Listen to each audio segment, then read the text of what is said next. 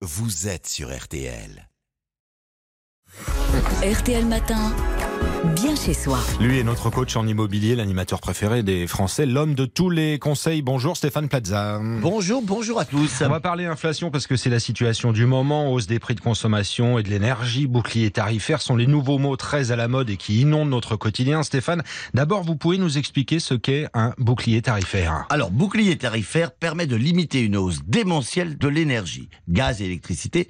Un bouclier tarifaire se traduit par un gel complet des tarifs réglementés de vente du gaz naturel et par une limitation des hausses des prix de l'électricité originalement à 4%, qui en février 2023 passera à 15%, soit en moyenne 20 euros supplémentaires par mois et 25 euros pour ceux qui se chauffent au gaz.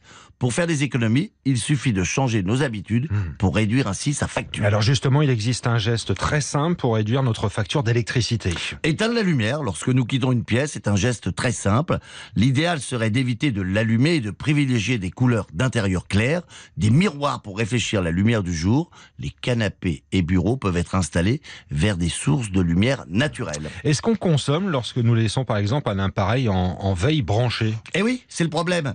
Il est important de débrancher les appareils en veille tels que les ordinateurs, téléviseurs, box internet. Cela réduirait la facture de 10%.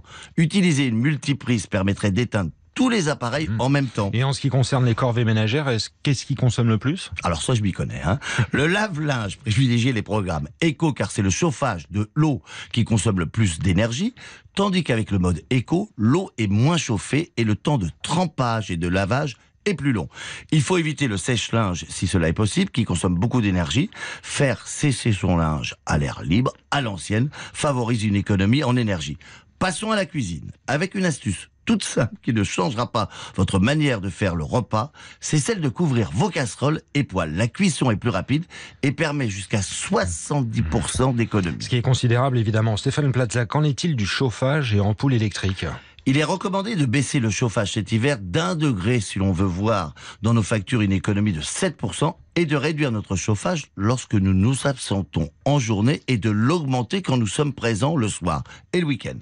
Pour les ampoules, choisissez les ampoules LED. Bien que le coût soit supérieur, elles consomment moins d'électricité qu'une ampoule classique. La durée d'une ampoule LED est plus longue et peut être utilisée en intérieur comme en extérieur, donc c'est plus rentable. Il y a des petites astuces pour garder la chaleur dans son logement? Alors, fermez les volets qui favorisent le maintien de la chaleur dans une pièce. Dès la nuit tombée, les vitres refroidissent. S'il n'y a pas de volet, la solution est le rideau isolant qui fait barrage du froid et permet de réduire la consommation de chauffage. Une bonne isolation dans son logement est essentielle. Des aides de l'État en fonction des revenus sont possibles comme ma prime rénovée. Voilà, ça paraît des choses euh, assez euh, basiques, mais c'est toujours bien de les rappeler. Stéphane Plaza, c'est comme ça.